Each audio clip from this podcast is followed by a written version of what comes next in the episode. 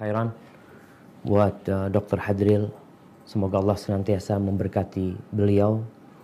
Jamal rahimakumullah. Assalamualaikum warahmatullahi wabarakatuh.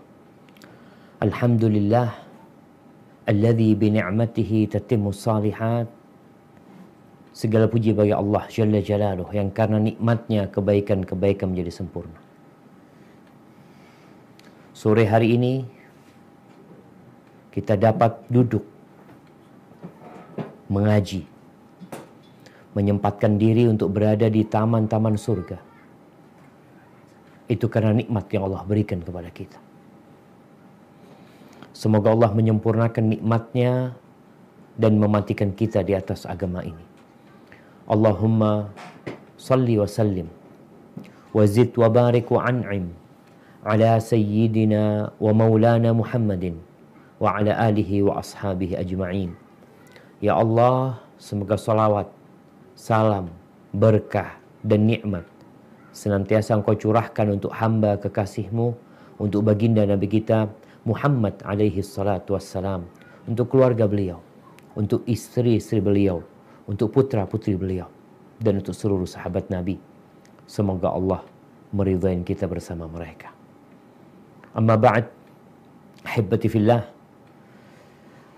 Dikatakan bahwa dosa yang pertama yang dilakukan di langit adalah hasad. Sebagaimana dosa pertama yang dilakukan di bumi juga hasad.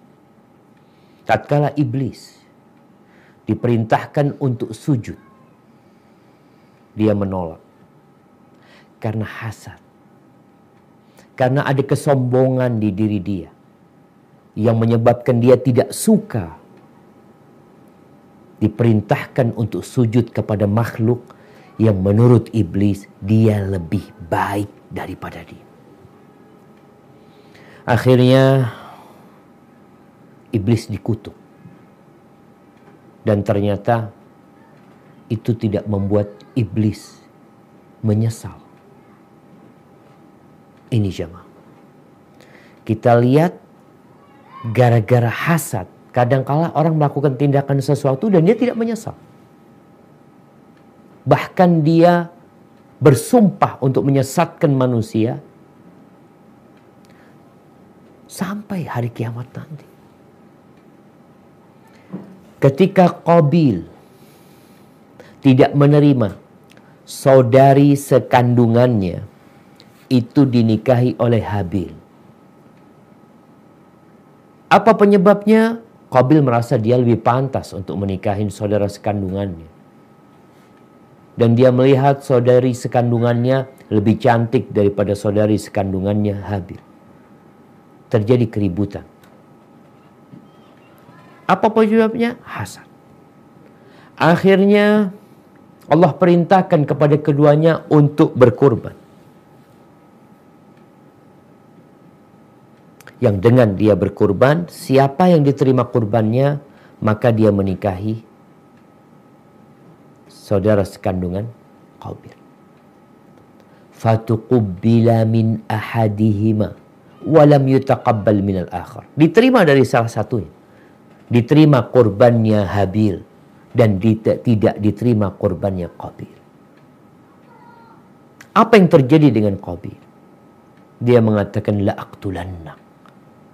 Aku akan membunuhmu. Subhanallah jemaah. Lihat bagaimana hasad mengantarkan kepada pembunuhan. Dan betul, Qabil membunuh Habil. Saudara-saudara Nabi Yusuf, apa yang mereka melakukan kepada ayahanda mereka sendiri, kepada saudara sebapak mereka, yang satu rumah sama mereka. Ini anak-anaknya Nabi. Gara-gara ada hasad di antara mereka, mereka tidak peduli dengan saudara mereka, sama bapak mereka. Dibuang Nabi Yusuf alaihissalam, bahkan mau dibunuh. Mereka bersepakat untuk membunuh Nabi Yusuf, tapi salah satu dari mereka mengatakan, La taqtuluh, jangan dibunuh. Terus apa? Ya sudah, bagaimana dia itu dijauhkan dari rumah mereka. Apa penyebabnya? Hasad. Ahibati fillah, apa sih hasad itu? Hasad itu sering diterjemahkan iri. Sebagian ulama mengatakan hasad itu al-bughdu wal karahatu lima yarahu min husni halil mahsud. Hasad itu adalah kebencian dan ketidaksukaan terhadap keadaan yang baik bagi orang yang dihasut. Itu yang disebut dengan hasad. Jadi hasad ini keadaan hati, ya ma. Iri itu keadaan hati, di mana seorang tidak mensyukuri nikmat yang Allah berikan kepada dirinya. Dan dia benci terhadap nikmat yang Allah berikan kepada orang lain. Apa urusannya engkau? Engkau siapa? Penyebabnya memang dia tidak bersyukur kepada Allah Azza wa Jalla. Bahkan ada keinginan agar nikmat yang ada pada orang lain itu pergi, hilang. Baik itu pindah kepada dirinya atau pindah kepada siapa saja, nggak ada urusan. Kalau bisa pindah, dia berharap pindah. Tapi kalau nggak bisa pindah, ya udah. Yang penting sama-sama nggak punya itu nikmat. Allah Azza wa Jalla mencela hasad ini. Bahkan kalau kita merenungkan yang kita baca tiap hari berulang kali, kita mengatakan qul a'udzu birabbil falaq min syarri ma khalaq wa min syarri ghasiqin idza waqab wa min syarrin naffatsati fil uqad wa min syarri hasidin idza hasad. Bayangin, kita diperintahkan untuk meminta perlindungan dari keburukan orang yang sedang hasud kalau dia menjalankan hasudnya. Berbahaya sekali. Pagi setelah subuh kita baca, setelah zuhur kita baca, setelah asar kita baca, setelah maghrib kita baca, setelah isya kita baca, mau tidur kita baca tiga kali. Karena benar-benarnya buruk hasad ini. Bahkan Allah menutup perlindungan itu dengan keburukan orang yang hasad. Di surat An-Nisa ayat tiga puluh dua. Allah Azza wa Jalla berfirman. Apa kata Allah? Nah, silakan dibaca. Bismillahirrahmanirrahim. Wala tatamannau ma faddalallahu bih ba'dakum ala ba'din. Lirrijali nasibum mimma mimma tasabu walin nisa'i nasibum mimma mimma tasabna was'alullaha min fadlih innallaha kana bikulli syai'in alima. Dan janganlah kamu iri hati terhadap karunia yang telah dilebihkan Allah kepada sebagian kamu atas sebagian yang lain. Karena bagi laki-laki ada bagian dari apa yang mereka usahakan. Dan bagi perempuan pun ada bagian dari apa yang mereka usahakan. Mohonlah kepada Allah sebahagian dari kurnianya. Sungguh Allah Maha mengetahui segala sesuatu. Barakallahu fikum. Ahibati fillah. Bagaimana Allah Azza wa Jalla mengatakan jangan iri kalian. Terus gimana? Sedangkan kita tahu kalau bertanya apa sih penyebab terjadinya hasad? Sebagian ulama mengglobalkan penyebab utama terjadinya hasad itu adalah at-tafadul. Adanya perbedaan di mana orang-orang itu lebih dari yang lainnya. Kalau mereka sama semuanya, nggak ada hasad. Ada kelebihan di diri orang, itu yang menyebabkan akhirnya orang itu hasad. Dia memiliki apa yang tidak aku miliki. Dia mempunyai apa yang ana tidak punyai. Maka muncul di sini keinginan untuk memiliki seperti apa yang dia miliki. Kalau engkau ingin, nggak perlu hasad. Terus gimana? Allah katakan di sini, was'alullaha min fadlih. Minta sama Allah. Bukan hasud, bukan iri, tapi minta sama Allah. Innallaha kana bikulli syai'in alim. Allah tahu lu dengan segala sesuatu. Allah tahu dengan isi hatimu. Kadangkala kita menyimpan hasad di hati yang menyebabkan hidup kita merana. Padahal engkau bisa berlepas diri dari hasad tersebut. Dengan cara apa? Minta sama Allah. Rasulullah sallallahu alaihi wasallam mengatakan la tabaghadu. Kalian jangan saling membenci. Wala tahasadu. Kalian jangan saling iri. Wala tadabaru. Kalian jangan saling membalikkan badan kalian. Wa kunu ibadallahi ikhwana. Dan jadilah hamba-hamba Allah yang bersaudara. Ahibati fillah. Rasulullah sallallahu alaihi wasallam memberikan arahan kepada kita bahwa di antara yang menyebabkan rusaknya persaudaraan, rusaknya persahabatan itu hasad. Engkau iri dengan teman sekantormu. Engkau, engkau iri dengan saudara-saudaramu. Kadangkala kakak iri sama adiknya, adik iri sama kakaknya. Disitulah mulai tumbuh benih-benih perpecahan di antara mereka. Oleh karena itu, di dalam sebuah hadis yang diriwayatkan oleh Abu Dawud, diriwayatkan bahwa Nabi bersabda, "Iyyakum wal hasad." Jauhilah oleh kalian hasad. Iri. Tidak suka dengan kenikmatan yang Allah berikan kepada saudaranya, plus menginginkan nikmat itu hilang. Itu iri. Kenapa dilarang iri? Fa innal hasada ya'kulul hasanati kama ta'kulun narul hatab. Sesungguhnya sifat iri itu, hasad itu memakan kebaikan-kebaikan sebagaimana api memakan kayu bakar.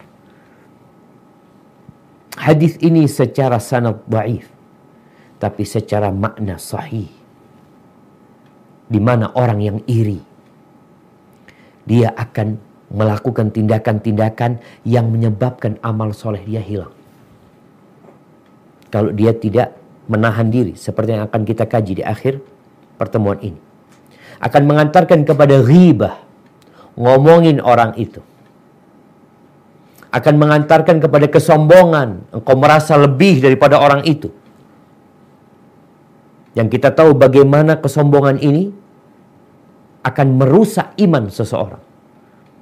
Akan mengantarkan kepada cacian, makian, komentar-komentar negatif gara-gara hasad. Kadangkala dislike yang diberikan gara-gara hasad akan mengantarkan kepada menfitnah, menuduh yang tidak-tidak, bahkan mengantar kepada pembunuhan. Sebagaimana cerita Qabil yang membunuh Habil. Sebagaimana cerita saudara-saudaranya Nabi Yusuf. Gara-gara hasad berapa banyak kebaikan yang harus mereka korbankan. Orang yang hasad ini akhirnya akan mentransfer pahala kepada orang yang dia hasuti. Ahibbatifillah. Bagaimana cara kita mengobati hasad? Di mana dikatakan ma khala jasadun min hasad. Tadi dokter udah menyinggung di awal bahwa tidak ada tubuh kecuali ada hasadnya. Iya. Selama ada perbedaan kenikmatan yang Allah berikan, muncul tuh rasa hasad. Nanti ketika masuk surga, dicabut tuh pohon hasad. Kalau sekarang yang bisa kita lakukan, nggak bisa mencabut. Yang bisa kita lakukan, memangkas pohon tersebut. Ada sebagian orang yang pohon hasadnya itu disiramin, dipupuk, sehingga pohon itu subur. Pokoknya kuat, rantingnya banyak, menyesakkan dadanya. Tapi ada orang yang berusaha untuk memangkas pohon ini. Mau dicabut berat bagi dia. Karena memang nggak bisa. Dia potong, tumbuh lagi dia potong, tumbuh lagi dia potong. Ini yang sedang kita lakukan sekarang. Bagaimana kita mengobati hati kita agar tidak termasuk di dalam orang-orang yang hasad. Yang kebaikannya akan hilang. Yang hidupnya sengsara. Orang hasad ini kadangkala sama orang gak kenal hasad. Orang hasad. Melihat orang itu punya sesuatu yang lebih dari dirinya. Engkau kenal sama fulan? Enggak. Tapi lebih banyak hasad ini terjadi di yang satu profesi, di yang satu keluarga, di mana mereka saling mengenal di antara mereka. Yang pertama kata para ulama ketika menyebutkan obat dari hasad ini, yang pertama yang perlu dilakukan adalah ya memutus pandangan kita terhadap manusia. Menggantungkan hati kita sama Allah Azza wa Jalla dan memohon kepada Allah. Jangan suka ngeliatin orang. Fulan ngapain sekarang? Fulan dapat apa? Ini dapat apa? Fulan baru beli apa? Fulan bangun apa? Kalau kita sibuk ngurusin orang, akhirnya kita lupa sama Allah Azza wa Jalla. Makanya Allah katakan, was'alullaha min fadli. Minta karunia dari Allah. Nggak usah ngurusin orang.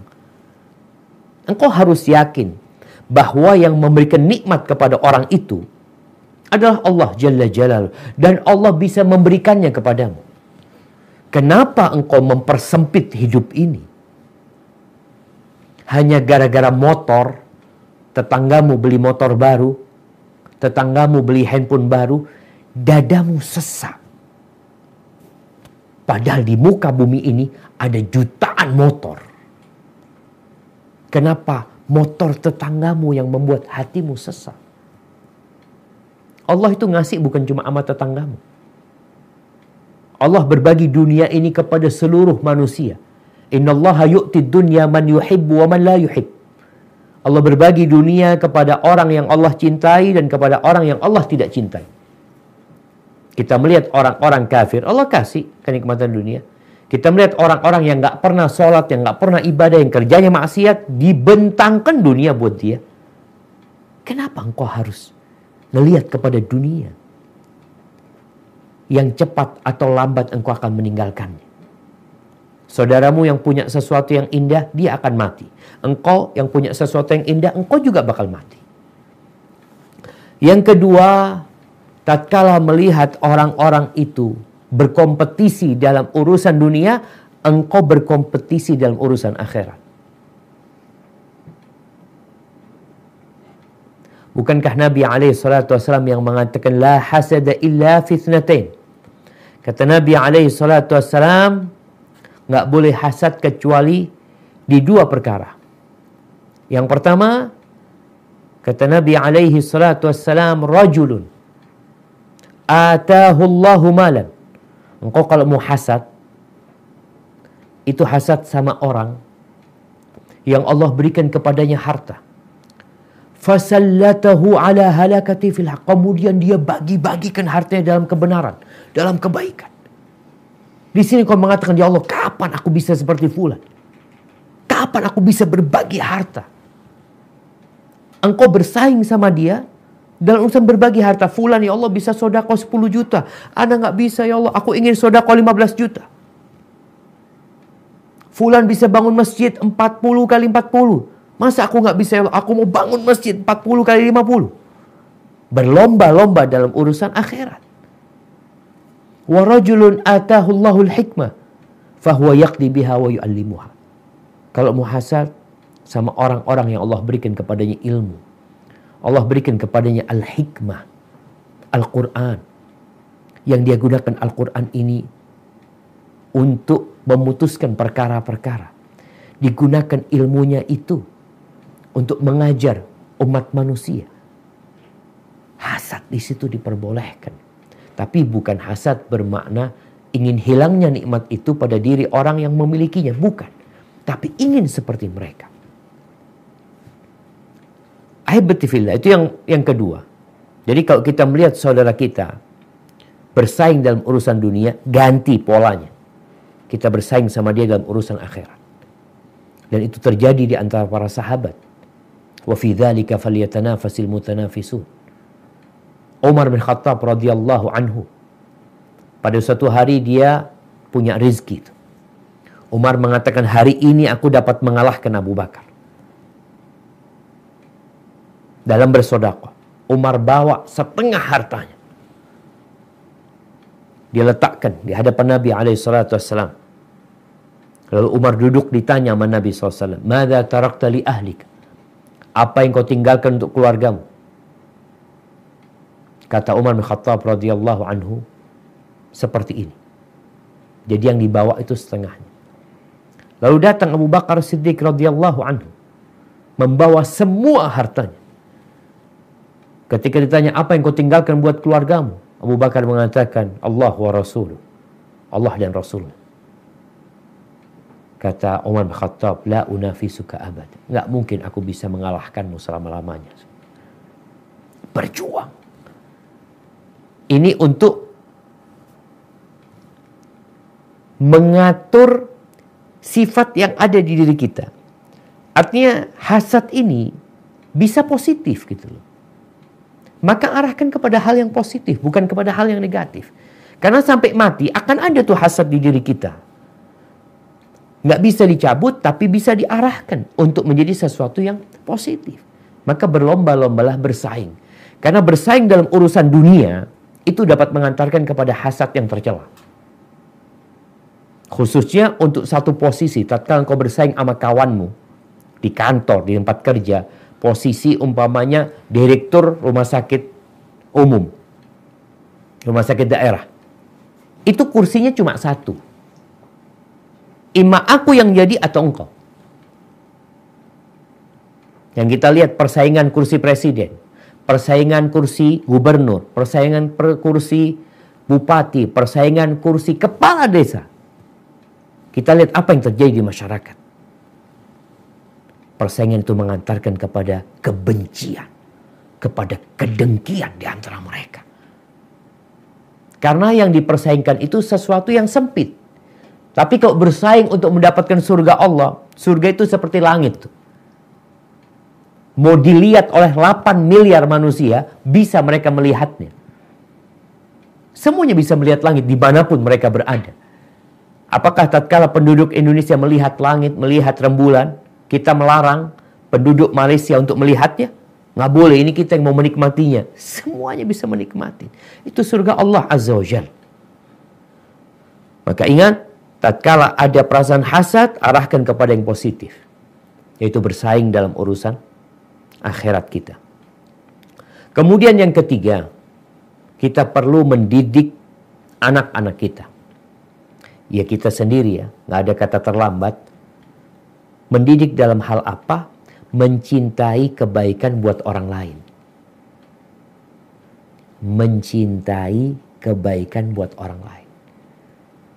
Bukankah Rasul Shallallahu Alaihi Wasallam ketika beliau ditanya tentang amalan yang paling dicintai Allah, apa kata beliau? Alaihi salatu wassalam, sururun tudkhiluhu ila muslim. Kegembiraan yang engkau masukkan kepada saudaramu, engkau transfer ke hati saudaramu. kegembiraan. Orang yang cinta kebaikan buat orang lain, insya Allah dia bisa menjaga dirinya dari hasad. Contoh nih jamaah ya. Ketika engkau datang ke rumah kawanmu, mungkin engkau melihat dia baru beli motor atau dia beli, baru beli mobil. Bagaimana cara mentransfer kegembiraan kepada dia? Katakan, ya Allah, bagus banget mobilmu, semoga berkah, semoga manfaat. Jangan dicela. Kadang kala kita nih, kawan kita beli mobil, ya Allah, kok kok beli mobil ini gitu loh. Ini mobil gak bagus gitu loh. Ini, ini kita celah mobilnya. Jangan. Yang awalnya dia gembira punya mobil, gara-gara ucapanmu, dia susah dengan mobilnya. Dia naik mobil kepikiran dengan ucapanmu. Katanya mobilnya ini jelek, mobilnya gak bagus, ini itu. Padahal kau bisa berbagi kebahagiaan. Anak-anak kita dididik dari sejak kecil, cinta kebaikan buat orang lain. Berbagi sama mereka. Ini perlu dilatih jamaah.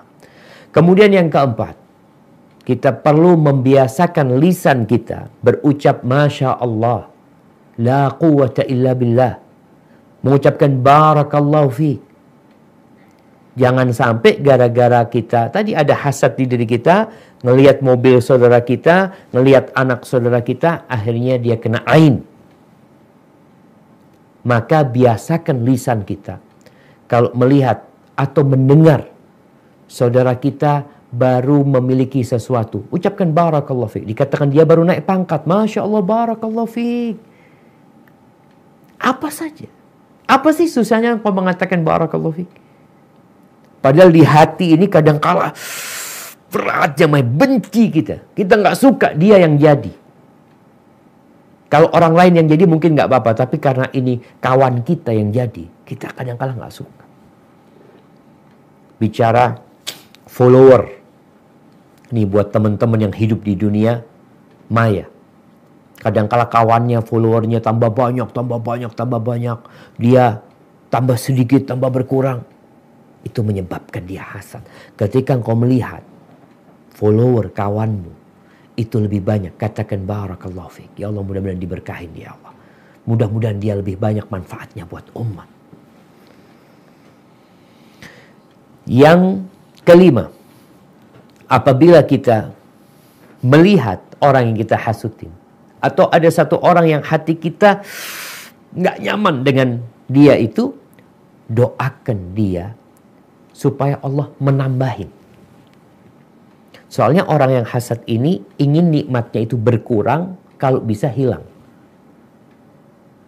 Tapi bagaimana kita memaksa diri kita untuk mendoakan supaya ditambah. Ketika orang itu nggak ada, di antara adzan dan qomatnya, dalam posisi hati ini sakit ya, melihat orang itu lebih kaya, lebih sukses, maka engkau angkat tangan di waktu-waktu mustajab, mengatakan kepada Allah, Allahumma barik fi fulan wazidhu. Ya Allah, tambahin buat fulan ya Allah. Mudah-mudahan rumahnya jadi rumah yang penuh dengan berkah. Mudah-mudahan mobilnya itu ganti mobil yang lebih bagus lagi ya Allah. Mudah-mudahan usahanya itu lancar. Karena ini kadangkala kalau kita melihat hasad di antara pedagang, hasad di antara rumah makan, di antara warung, yang kadangkala mengantarkan mereka kepada sihir. Mereka berangkat ke dukun ya, bagaimana tokonya fulan jadi sepi. Dan ini banyak terjadi. Orang-orang yang mengaku muslim jemaah. Makanya Nabi alaihi salatu wasallam kalau tadi disebutkan dalam hadis, hasad ini memakan kebaikan. Betul. Gara-gara hasadmu kau berangkat ke tukang sihir, engkau menutup ya toko saudaramu dengan segala cara. Kalau mungkin ada yang pakai sihir, mungkin ada yang pakai preman, ada yang mungkin pakai tenaga, polisi atau apa, gara-gara hasad. Hati-hati. Salatmu, puasamu, hajimu, umrohmu yang ditakutkan pahalanya habis diberikan kepada orang itu yang kau hasuti. Maka dibalik sekarang, setelah kita tadi yang di keempat membiasakan lisan kita mengatakan Barakallahu fiik, Masya Allah, di yang kelima ini mendoakan dia, khususnya di waktu-waktu mustajab, agar Allah menambah rizkinya. Ahibati fillah. Gimana Ustaz? Ana hasad suruh doakan dia. Iya. Engkau kan kepingin seperti dia.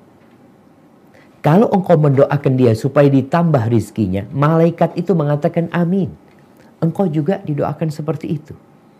Kalau engkau mendoakan dia supaya dia punya mobil, malaikat mengatakan amin, semoga engkau punya seperti itu. Kalau engkau mendoakan supaya dia punya mobil, dia mobilnya, anggap dia beli mobil baru, mobilnya Avanza. Lalu engkau berdoa, ya Allah mudah-mudahan fulan ini mobilnya ganti Innova. Subhanallah. Engkau meminta supaya ditambahin. Karena orang yang hasad itu kepingin, ya Allah mudah-mudahan fulan ini tabrakan, gak punya mobil ini itu. Kadang-kadang ada di diri dia. Karena kebencian dia. Jadi iri dan dengki ada perbedaan jemaah. Dengki ini asalnya kebencian. Tapi kalau kebencian dan permusuhannya. Tapi kalau iri kadang-kala sohib. Sohib dia berkawan aja. Tapi kalau dengki biasanya asal usulnya dari permusuhan yang terjadi. Maka mintakan kepada Allah agar Allah menambahkan kepada dia. Yang keenam, engkau tingkatkan keimananmu kepada takdir.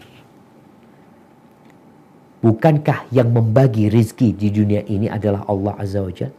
Ingat, yang bagi rizki itu bukan presiden. Yang bagi rizki itu bukan gubernur. Yang bagi rizki itu Allah Azza wa Jalla.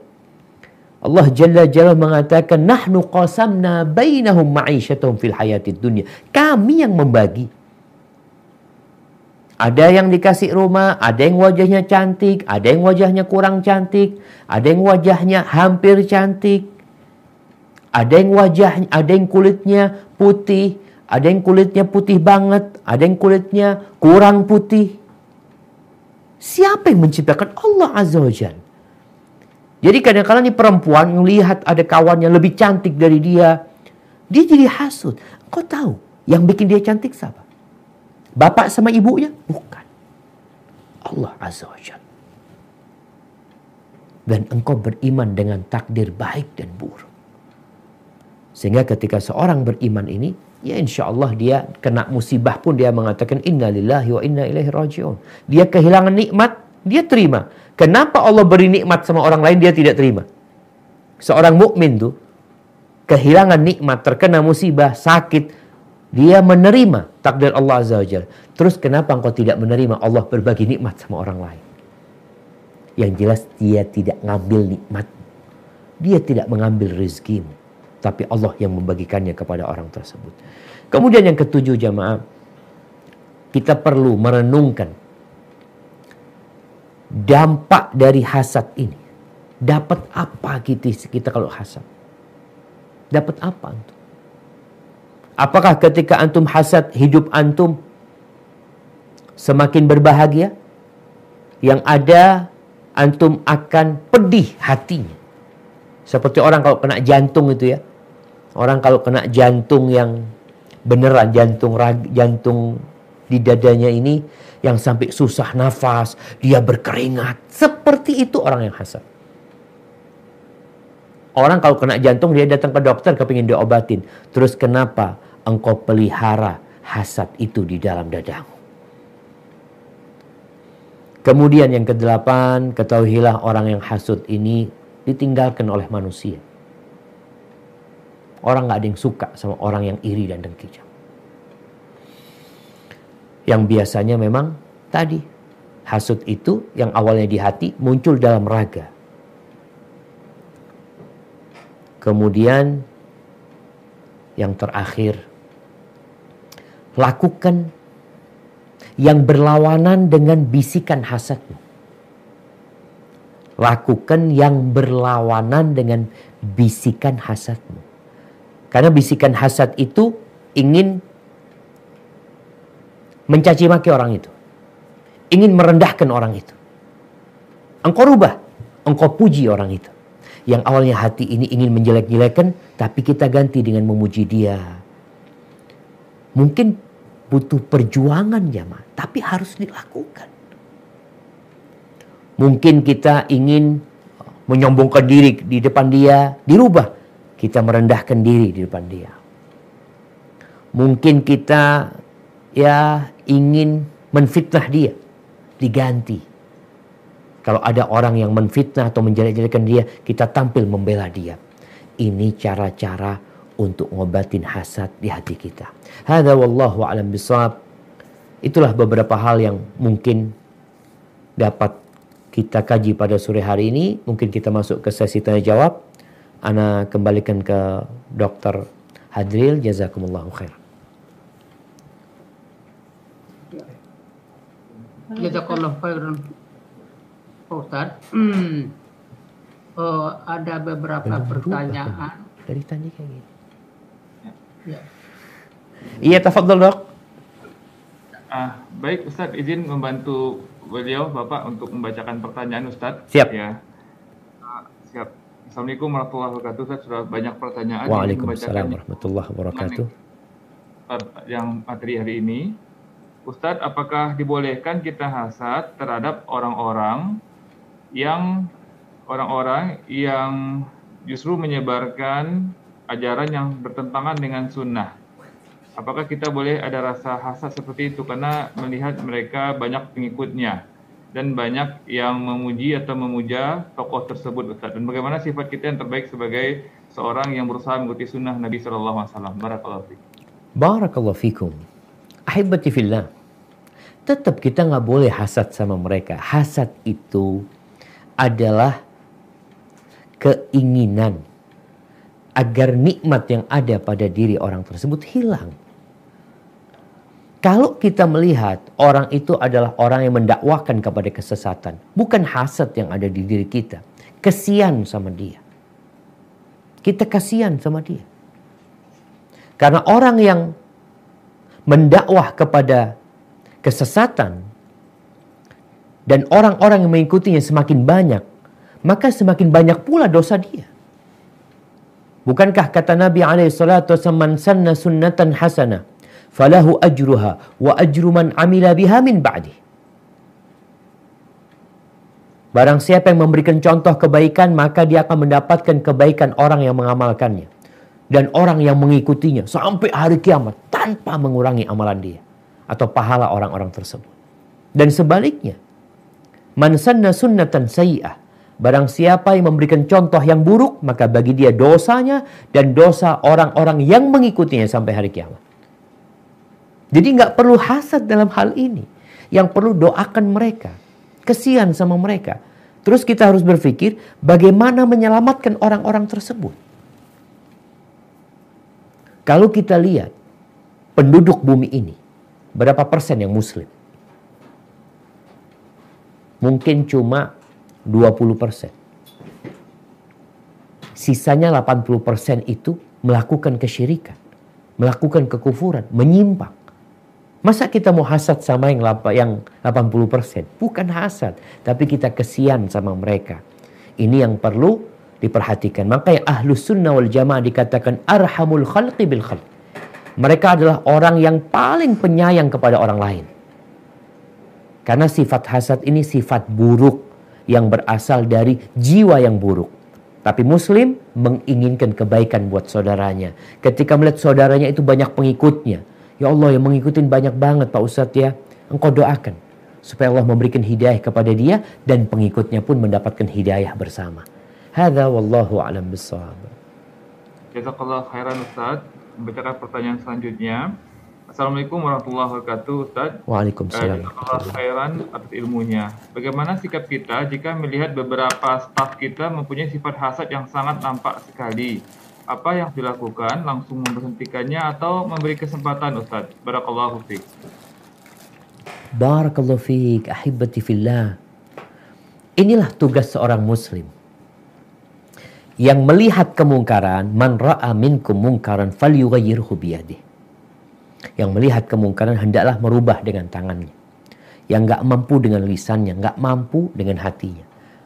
Kalau seorang atasan punya staf yang hasad, apa yang harus dia lakukan? Hasad ini bermula dari iman yang lemah. Dia mungkin tidak faham bahwasanya hasad itu membahayakan diri dia. Maka tadi kita perlu duduk sama dia, Kita kasih penjelasan sama dia. Atau kajian seperti sore hari ini, kita kirim ke dia. Panggil stafnya, Ana minta antum duduk di sini, dengerin ini. Ana bukan ustadz. Ana mungkin nggak bisa menjelaskan secara detail. Tapi ini ada kajian ustadz, Ana minta antum dengarkan, antum catat poin-poinnya. Ini sebelum memberhentikan dia. Dengan harapan dia berubah gitu loh. Karena tadi dikatakan sifat hasadnya ini udah nampak dalam raganya, dalam lisannya. Karena hasad mengantarkan kepada ngomong yang tidak-tidak, ribain orang itu, menfitnah orang itu. Yang kadang-kala menyakitin orang itu, sandalnya dibuang, dikempesin motornya. Ada yang seperti itu, jamaah. Maka tugas antum sebagai atasan mendudukkan dia, kesian dia. Soalnya dia saudara kita. Kalau antum berhentikan dia, dia pindah ke tempat lain, tetap membawa sifat itu. Apa yang harus antum lakukan? Memperbaiki dia.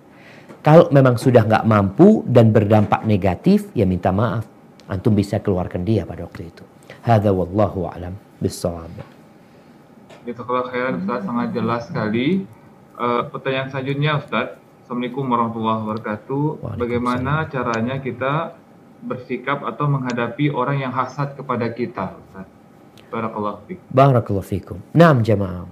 Ya, kalau kita berbincang tentang bagaimana sikap kita kepada orang yang hasad kepada kita. Karena itu akan berdampak buruk kepada kita, jemaah.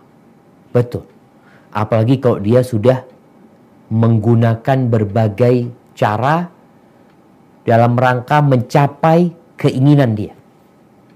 Yang pertama kita lakukan adalah baca Qul a'udzu birabbil falaq. Karena kita tahu di akhir ayat, di akhir surat Al-Falaq, apa kita katakan, wa min syarri hasidin idza hasad. Kita minta sama Allah, kita berlindung kepada Allah jalla jalaluh. Yang kedua, bertakwa kepada Allah dengan cara menjalankan perintah Allah dan menjauhi larangan. Karena Allah mengatakan, bala in tasbiru wa tattaqu la yadurrukum kaiduhum syai'a. Kalau kalian bersabar menghadapi orang-orang itu, kalian bertakwa kepada Allah, terus menjalankan perintah Allah, menjauhi larangannya, mereka tidak akan dapat membahayakanmu sedikit pun. Ini perlu dilakukan seorang muslim. Karena ada orang-orang yang hasad, jamaah. Kemudian yang ketiga, bertawakal kepada Allah. Serahkan sama Allah. Jangan jadi pikiran. Karena kadang-kala kita, fulan ini hasad sama ana. Fulan ini mau menjegal ana. Mamanya, fulan mau diangkat jadi kepala. Tapi ada fulan yang hasad. Mungkin dia memprovokasi. Mungkin dia menfitnah. Udahlah, antum tawakal sama Allah. Banyak-banyak mengatakan, hasbunallah wa ni'mal wakil. Hasbunallah wa ni'mal wakil.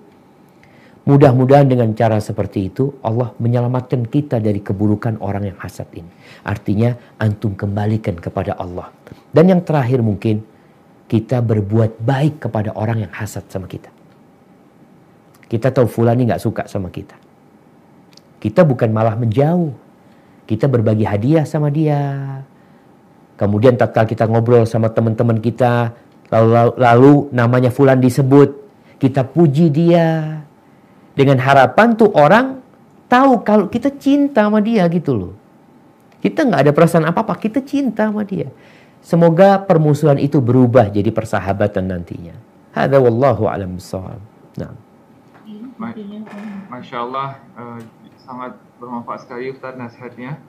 Uh, pertanyaan selanjutnya, Assalamualaikum warahmatullahi wabarakatuh. Apakah seseorang tetap berdosa saat dia hasad, tapi dia berusaha untuk melawan perasaan hasad itu, Ustaz? Dia berusaha menutup semua pintu yang membuat dia semakin hasad dan selalu berdoa kepada Allah. Namun rasa hasad itu sulit sekali untuk hilang. Jazakallah khairan wa barakallahu fikum. Nah, barakallahu fikum. Iya jemaah. Ini kondisi orang berbeda-beda. Ada orang yang alhamdulillah dapat mengontrol hasadnya. Alhamdulillah. Tapi tetap ada hasad itu. Selama ada yang lebih dari dia, itu datang perasaan itu. Tapi dia dapat mengontrol. Ada yang berjuang mengontrol, tapi perjuangan itu bisa dikatakan nggak berhasil. Datang lagi semakin menguat, tapi dia terus berjuang, insya Allah dia tetap dapat pahala. Karena dia tidak membiarkan hasadnya itu. Dia melakukan langkah-langkah tadi yang disebutkan. Dia mendoakan orang yang dia hasutin. Namun jamaah, memang penting buat orang seperti ini untuk memperkuat iman kepada takdir. Sehingga dia tahu kalau engkau tetap hasad sama fulan, yang ngasih sama fulan itu Allah loh. Engkau kepingin seperti fulan, ya minta sama Allah gitu. Maka insya Allah kalau tetap dia berjuang, berusaha untuk memangkas pohon hasad itu, tapi dia tumbuh lagi, pangkas lagi, tumbuh lagi, insya Allah dia tetap akan mendapatkan pahala. Namun yang ditakutkan, tatkala imannya lemah, maka hasadnya dia itu akan dia lampiaskan nantinya. Hadza wallahu a'lam bishawab. Jazakallahu khairan Ustaz. Uh, pertanyaan selanjutnya. Assalamualaikum warahmatullahi wabarakatuh. Ustaz, uh, izin bertanya. Jika ain itu bagian dari hasad, dari mana kekuatan rusak dari hasad ain itu? Baga- kenapa ain itu bisa merusak seseorang? Mohon penjelasannya Ustaz, barakallahu fikum. Nah, barakallahu fikum. Ahibati fillah. Para ulama menyebutkan hasad dan ain ini ada persamaannya, ada perbedaannya. Hasad itu bisa jadi tanpa melihat. Tanpa kita melihat orang tersebut, ya kita hasad. Kita punya keinginan nikmat di orang itu hilang. Ain, ya, hasad itu bisa jadi dengan sesuatu yang belum terjadi. Belum terjadi, artinya orang ini mungkin saja dia dipilih jadi kepala uh, kepala dinas atau apa. Belum terjadi, itu sudah hasad. Tapi ain itu harus dengan yang dilihat. Dan Nabi mengatakan wal ainu haq. Ain itu benar adanya. Munculnya ain ini dari jiwa yang buruk. Maka dikatakan semua orang yang ain itu pasti hasud. Tapi tidak sebaliknya. Orang yang hasud belum tentu dia bisa menimpakan keburukan dengan matanya. Makanya orang kalau punya ain itu diperintahkan doakan orang itu. Katakan barakallahu fi. Kalau dikatakan bagaimana dia bisa melakukan itu? Dengan izin Allah Azza wa Jalla. Jadi keinginan jahatnya itu dapat menimpakan keburukan. Dengan izin Allah. Nggak selalu. Makanya kalau orang yang dia aini itu adalah orang yang suka berzikir kepada Allah. Keinginan jahatnya ini nggak bisa tembus. Karena orang itu telah melindungi dirinya. Seperti sihir tadi. Sihir itu hak. Ada sihir itu. Tapi kalau orang ini menjaga dirinya, sihirnya itu nggak akan tembus. Sebagaimana ain itu pun nggak akan tembus. Jadi orang-orang kafir jahiliyah itu berusaha untuk menimpakan ain kepada Nabi alaihissalam. Wa in kanu wa in kadu la yuzliqunaka. Mereka hampir saja berusaha untuk menyalahkan Nabi alaihissalam dengan mata mereka. Tapi karena Nabi dijaga sama Allah, alhamdulillah Allah menyelamatkannya. Jadi ini sebuah kekuatan yang ada di jiwa manusia yang Nabi mengatakan hak. Itu bisa terjadi, itu benar. Ya kita meyakini karena Nabi yang menyebutkannya ya. Hadza wallahu a'lam bissawab. Allah. Kalau begitu Ustaz, kalau dilihat dari mata, kalau untuk nasihat Ustaz seputar foto Ustaz, bagaimana Ustaz di media sosial begitu? Apakah sebaiknya kita tidak usah men-upload foto pribadi atau bagaimana Ustaz agar kita terhindar dari ain ini? Barakallahu fikum. Nah jemaah, yang pertama kita harus membentengi diri kita dulu. Itu yang terpenting. Karena kalau bicara foto, wajah antum ini nggak difoto pun dilihat orang gitu loh. Antum ke pasar, antum ke toko, orang hasad itu nggak harus dengan foto ya. Artinya orang-orang itu bisa mengain antum dimanapun antum berada. Jadi bukan berarti antum menghindari diri dengan mungkin pakai masker, ada orang tampan ya, supaya nggak kena ain dia pakai masker terus kemana-mana. Ini terjadi jemaah, sebagian orang itu mobilnya bagus, tapi dia bikin agak jelek gitu loh. Dia bikin dicat atau di apa supaya takut kena ain dia. Padahal makanya nggak seperti itu gitu loh. Tapi yang harus dilakukan adalah menjaga diri kita. Membentengi diri kita dengan zikir-zikir. Nah, kembali kepada masalah foto. Foto bisa menjadi sarana ain. Maka kita harus lebih ya lebih hati-hati ya berkaitan dengan mengupload foto ini. Karena mungkin ada yang mengatakan, Ustaz, itu artis-artis nggak kena ain, Ustaz. Orang-orang kafir, penyanyi-penyanyi itu pada nggak kena ain mereka. Mereka mengupload foto-foto mereka. Iya, bisa jadi memang Allah tidak menimpakan hal itu kepada mereka. Karena Allah ingin memberikan azab yang pedih buat mereka nanti di akhirat. Dikumpulin. Di dunia diberi ke semua kesenangan. Diselamatkan dari segala petaka. Tapi yang jelas seorang muslim itu berhati-hati. Kalau bicara mengupload foto, ketika memang diperlukan, maka silahkan. Tapi ketika tidak diperlukan, termasuk tanda sempurnanya Islam seseorang, meninggalkan sesuatu yang tidak ada gunanya. Hadza wallahu a'lam bissawab. Insyaallah jazakallah khairan Ustaz, sangat jelas sekali. Pertanyaan selanjutnya Ustaz, Assalamualaikum warahmatullahi wabarakatuh. Izin bertanya Ustaz terkait obat hasad poin keempat, di mana kita mengatakan ucapan baik seperti Masya Allah, Barakallah kepada orang yang kita takut kita hasad terhadapnya. Tapi apakah ini tidak termasuk e, munafik Ustaz? Terima kasih, Barakallah fikum. Barakallah fikum. Naam ahibbati fillah. Iya, kalau dikatakan bukan termasuk munafik, bukan. Kita ini sedang ngobatin diri kita. Kita nggak pura-pura, jamaah. Kita bukan mengatakan Barakallah fik di depan dia, di belakang dia, kita ngomongin dia. Ini munafik. Tapi yang kita lakukan di belakang dia pun kita nggak ngomongin dia. Makanya poin ini kan seharusnya dilakukan semua. Di belakang dia kita memuji dia. Nggak ada orangnya kita berusaha belain dia. Jadi bukan munafik, tapi sedang ngobatin diri kita. Dimana kita juga berusaha agar orang itu tidak kena ain. Kalau mungkin kita hasad sama dia dengan kita mengucapkan Barakallahu fik, mendoakan kebaikan buat dia. Hadza wallahu a'lam bishawab. Ustaz, pertanyaan selanjutnya, Bismillah, Assalamualaikum warahmatullahi wabarakatuh. Barakallahu fiik. Izin bertanya Ustaz, apakah hasad itu hanya terkait duniawi atau juga akhirat?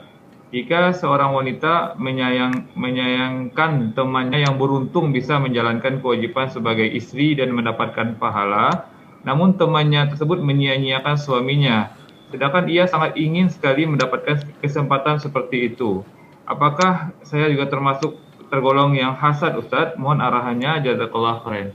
Barakallahu fikum. Nah, Masya Allah. Ini pertanyaan yang menarik jamaah ya. Kalau bicara hasad itu lebih kepada urusan dunia. Urusan harta, urusan jabatan, itu. Kemudian adapun dalam urusan akhirat, bisa jadi orang ini hasad juga ketika dia menginginkan kenikmatan itu hilang. Lihat kawannya sholat malam terus, lihat kawannya berbuat baik kepada suaminya, berbakti kepada suaminya. Dia ingin kawannya itu tidak melakukan itu. Ini yang tidak diperbolehkan. Tapi kalau tadi dikatakan dia ini ingin seperti kawannya, ingin dapat berbakti kepada suami, ingin dapat melayani suami dengan baik, ingin mendapatkan keridhaan suami, maka ini namanya bersaing, berkompetisi dalam kebaikan untuk mendapatkan surga Allah Azza wa Jalla. Dan itu yang kita lakukan sebenarnya.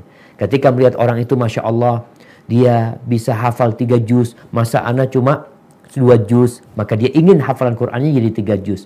Melihat fulan seperti Umar bin Khattab, sodakoh dengan setengah hartanya, Abu Bakar sodakoh dengan semua hartanya. Jadi ada hal-hal yang sebenarnya kita diperintahkan untuk bersaing dan tidak masuk dalam hasad yang tercela tadi. Hadza wallahu a'lam bissawab. Wah, jazakallahu khairan Ustaz. Uh, pertanyaan selanjutnya ini mungkin mohon penjelasan lagi Ustaz terkait poin kesembilan tadi, yaitu uh, kita melakukan uh, tindakan atau perbuatan yang berlawanan dengan sifat hasad walaupun kita tidak suka. Uh, apakah nanti kita jadi berbohong Ustaz? Barakallahu fiik. Nah, jemaah. Siap jemaah. Nah, ini kan masalahnya kita tuh nggak suka Ustaz sama orang itu, tapi masa kita puji dia Ustaz gitu. Ini yang sedang dilakukan untuk ngobatin. Jadi dokter itu kadang-kadang ngasih obat kepada pasien itu yang bertentangan dengan kondisi dia untuk melawan penyakitnya dia. Jadi dilawan penyakitnya. Kalau tadi umpamanya kita benci sama dia, kita ingin mencaci maki dia, kita ingin menghina dia, lalu kita rubah dengan cara memuji dia, membanggakan dia, menyebut kebaikan-kebaikan dia. Kita sedang ngobatin diri kita yang sakit. Jadi hasad ini penyakit. Melakukan tindakan yang bertentangan dengan keinginan hasad itu dalam rangka mengobatin penyakit kita. Maka kalau dikatakan bukan berbohong, antum itu nggak bohong. antum itu sedang ngobatin penyakit antum. Jadi kalau dikatakan, Ustaz, orang itu jahat sebenarnya, Ustaz. Antum kan nggak boleh riba. Nggak boleh ngomongin dia di belakang. Kalau antum ingin ngasih nasihat dia, di depan dia. Itu yang bisa dilakukan. Tapi kalau antum mau ribain dia, mau jelek-jelekan dia, maka tatkala itu antum memberikan pahala antum kepada dia. Dan ini sebenarnya jamaah, orang yang benci sama orang lain itu, biasanya dia tidak mau berbagi sama orang itu. Terus kenapa antum benci sama dia? Antum berikan kepada dia pahala sholat antum. Antum berikan kepada dia pahala sodakoh antum. Kan ini bertentangan.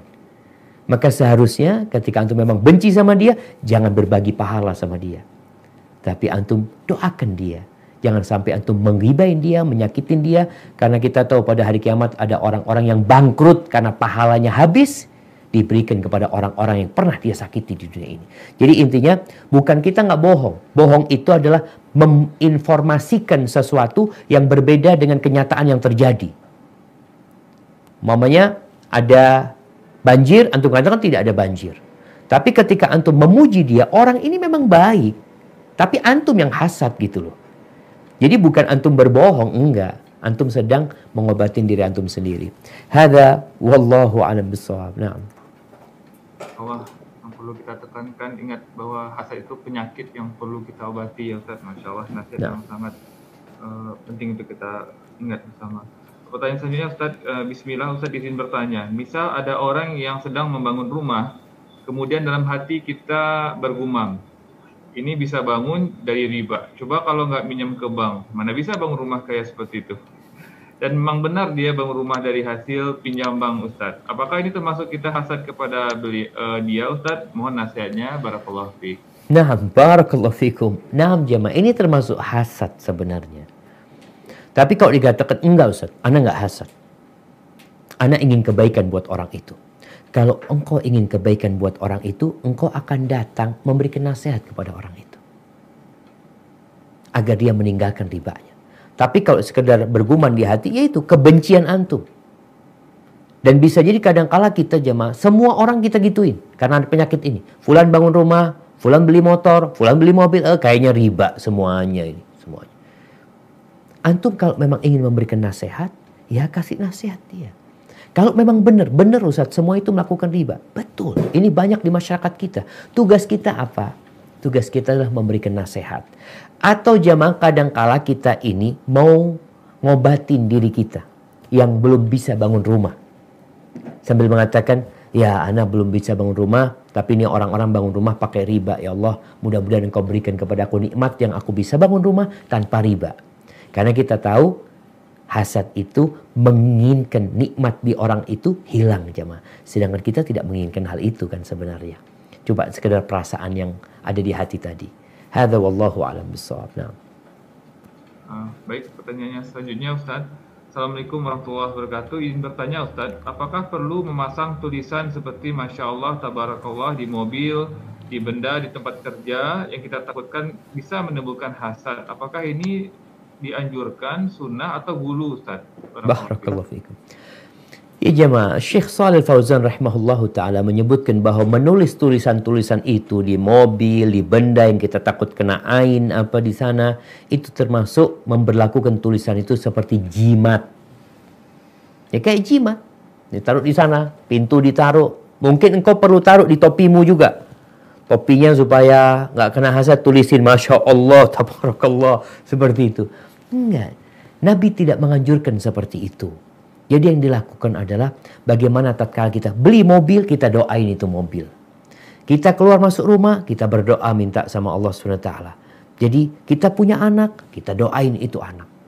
Maka Syekh Shalih Fauzan mengatakan itu termasuk salah satu bentuk jimat sebenarnya. Tatkala tulisan itu diletakkan untuk menolak dari uh, ain ya. Jadi usahakan yang kita lakukan adalah mendoakan. Kita baru beli mobil, kita naik mobil, naik apa, kita membaca doa dan mohon kebaikan kepada Allah Subhanahu wa taala. Hadza wallahu a'lam bissawab. Uh, baik, selanjutnya mungkin uh, berhubung waktu juga Ustaz di sana, izin menanyakan pertanyaan terakhir Ustaz, apakah ada doa tertentu atau zikir yang bisa membantu membersihkan hati kita dari segala penyakit hati terutama hasad Ustaz? Mohon uh, nasihatnya. Barakallahu fiik. Wa fiik wa barak. Naam jamaah. Ini pertanyaan terakhir, pertanyaan pamungkas sebenarnya, di mana kita setiap sholat mengatakan iyyaka na'bud wa iyyaka nasta'in. Hanya kepadamu ya Allah kami beribadah dan hanya kepadamu kami meminta pertolongan. Tanpa pertolongan Allah Azza wa Jal, hasad itu sulit untuk dikontrol. Maka Nabi alaihissalatu wassalam mengajarkan kepada kita banyak doa. Di antaranya beliau berdoa mengatakan, Allahumma ati nafsi taqwaha wa zakkiha anta khairu man zakkaha anta waliyuha wa maulaha. Ya Allah, berikan kepada jiwaku ini ketakwaannya. Karena hasad ini penyakit jiwa, penyakit hati. Kita minta dikasihkan ketakwaan. Wa zakkiha, bersihkan jiwaku ya Allah. Engkau sebaik-baiknya yang membersihkannya. Engkau pemiliknya. Engkau penciptanya ya Allah. Kemudian Nabi mengatakan, Allahumma inni a'udzubika min ilmin la yanfa. Ya Allah, aku berlindung kepadamu dari ilmu yang tidak bermanfaat. Wa min qalbin la yakhsha. Dari hati yang tidak tunduk. Wa min nafsin la tashba. Dan aku berlindung kepadamu dari jiwa yang tidak ada puasnya. Ini jiwa yang tidak ada puasnya tadi. Ngelihat orang punya ini, kepingin seperti itu. Ngelihat orang punya itu, terus kita ingin bersaing sama mereka. Nggak ada puas-puasnya jiwa kita. Wa min du'ain la yusma. Dan minta kepada Allah agar kita dihindarkan dari doa yang tidak didengarkan. Kemudian ada doa Nabi juga alaihi salatu wassalam, yang beliau biasa baca ketika istiftah salat malam. Beliau mengatakan, Allahumma hdini li ahsanil akhlaq. La yahdi li ahsaniha illa anta. Ya Allah, tunjukkan kepada aku akhlak, karakter, sifat yang paling baik ya Allah. Nggak ada yang bisa menunjukkan kepadanya kecuali Engkau. Wasrif anna sayyi'aha. Dan jauhkan dari aku karakter-karakter, sifat-sifat, akhlak-akhlak yang buruk ya Allah. Karena nggak ada yang bisa memalingkan, la yasrifu anni sayyi'aha illa anta. Nggak ada yang bisa membersihkan jiwa kita, memalingkan kita dari akhlak-akhlak yang buruk kecuali Allah Azza wa Jalla. Dan kita tahu hasad ini termasuk penyakit jiwa, penyakit hati. Haibati fillah, yang terakhir mengingatkan kembali bahwa hasad itu adalah membenci, tidak suka terhadap keadaan baik saudara kita. Nggak suka. Kemudian menginginkan, menginginkan nikmat itu untuk hilang dari dia. Jadi kalau kita melihat saudara kita punya nikmat, maka berusahalah kalau antum ingin nikmat tersebut, minta sama Allah Azza wa Jal dan tidak berharap nikmat itu hilang dari saudara antum. Hadza wallahu a'lam bishawab. Itu yang bisa ana sampaikan. Kurang lebihnya mohon maaf. Ana kembalikan ke dokter Hadril. Jazakumullah khairan. Masya Allah, Pak Ustaz. Yang ilmu yang sangat bermanfaat sekali bagi kita semua. Karena penyakit hasad ini adalah penyakit semua orang. Mudah-mudahan insya Allah penyakit ini bisa hilang dari kalbu kita. Dan kita berdoa kepada Allah Subhanahu wa taala.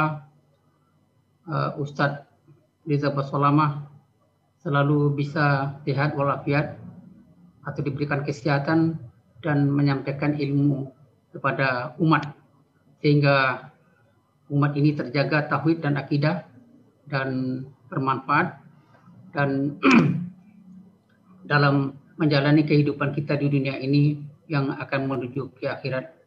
Uh, karena waktu jugalah pada uh, yang membatasi kita, uh, marilah kita sama-sama membaca Alhamdulillah dalam menutup uh, pengajian ini.